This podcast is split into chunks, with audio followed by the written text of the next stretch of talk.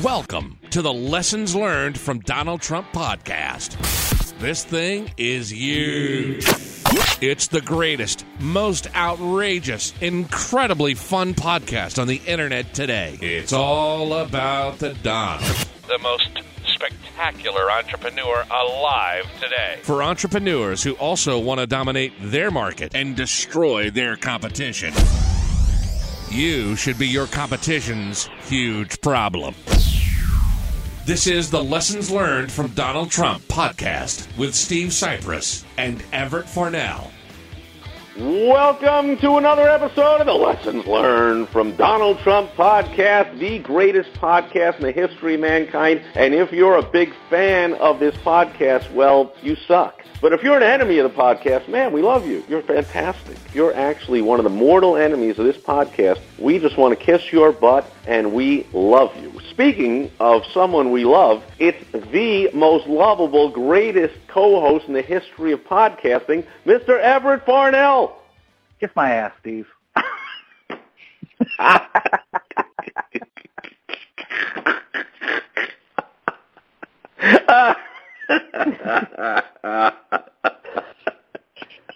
you know, all those people that don't listen to our podcast, like we have to go over to their place and meet them. And we have to go sit down and legitimatize them and meet them and kiss their butt and tell everyone in the world that we love them and that they're great. But uh, all of our loyal listeners, they suck. They Yeah, suck. They got to listen just, more. uh, they can. They're yeah, not they- listening they- enough. They just, They're not listening their fair I don't know share. They got to listen more. I don't know what's wrong with them. They need to, they Yeah. need to get to, hop two. To There's something it. wrong with them. I mean, that's it. We've had enough. They're only listening like one out of every two episodes. So they need to listen to every episode. Actually, they need to re-listen to every episode two or three times.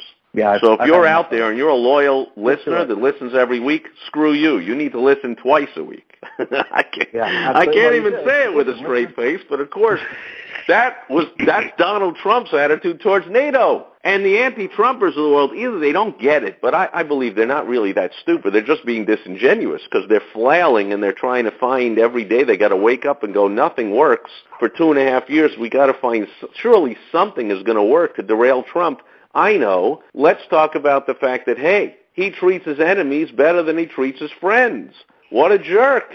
You know, we've cultivated relationships with France, Canada, Mexico, Germany, England for all these years, and Trump's going over and he's criticizing them and he's saying bad things about them, but then, oh, he kisses Kim Jong-un's butt and he goes over and says Putin's great and, oh, my good friend, the head of China, and like, uh, this sucks, Trump is a loser, Trump is deranged, unfit, he should be impeached, hung, shot, and driven out of town, at least.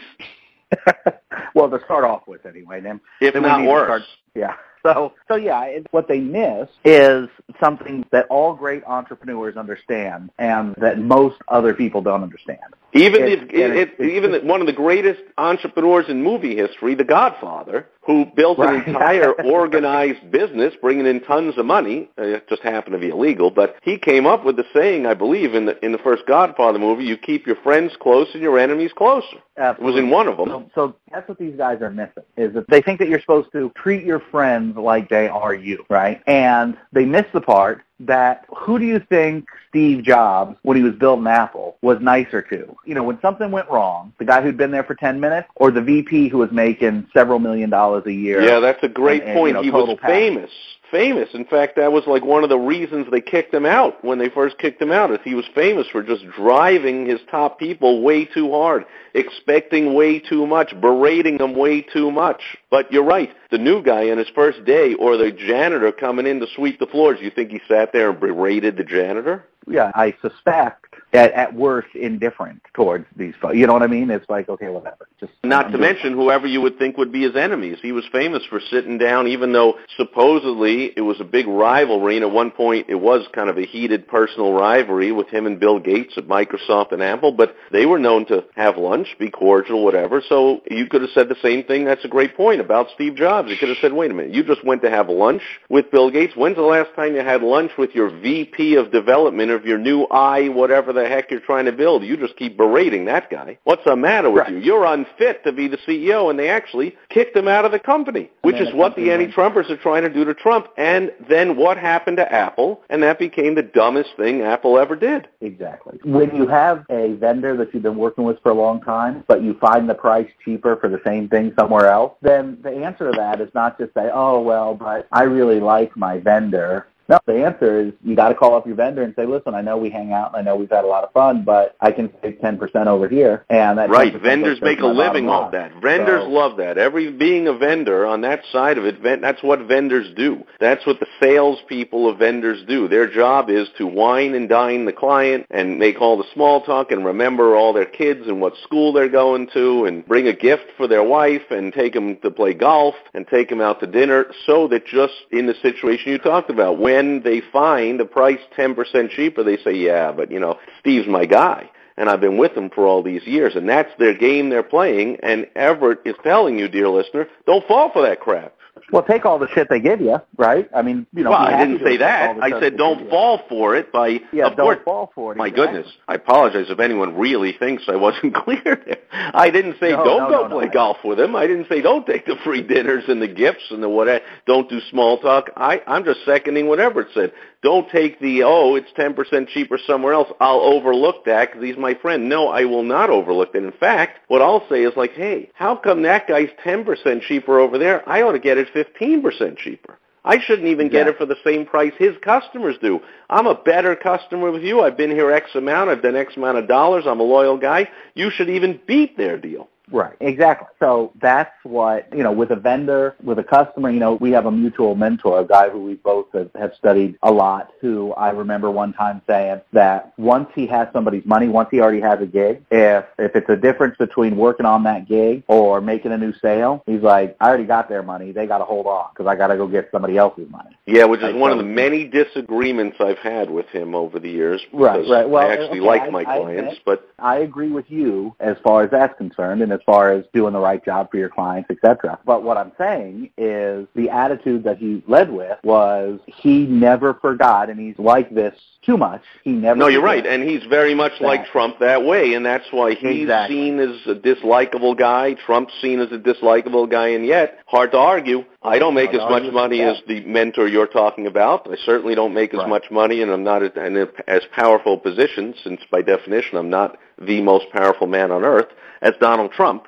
So Right. yeah, for those two results-oriented people, and we'll just stick to Trump, that results-oriented, take no crap from anybody, bull in a china shop, I don't care what anybody thinks of me guy, that's Donald Trump. And you're here to learn lessons learned from Donald Trump. And it's to be that bull in a china shop, to go into NATO and to say, hey, you got to pay your fair share. To go to Canada and go, what's with the tariffs on the milk coming out of Wisconsin at 275%? You got to get rid of that. And to go to all of our supposed allies and cause all kinds of problems while going to our enemies and making nice with them. That's the lesson learned this week from you see Donald Trump and all the anti-Trumpers and the namby-pambies of the world are going like, ooh, ah, he shouldn't be criticizing our close, great, special friend England and the head of France and Germany and whatever. And like, boy, do you not get it? That's exactly Right. who he should criticize. He should not criticize the guy with his finger on the nuclear button of Russia that has 50 missiles with nuclear tips pointed at every major city in America. What are you thinking, you idiots? Right. That's the guy to get along with.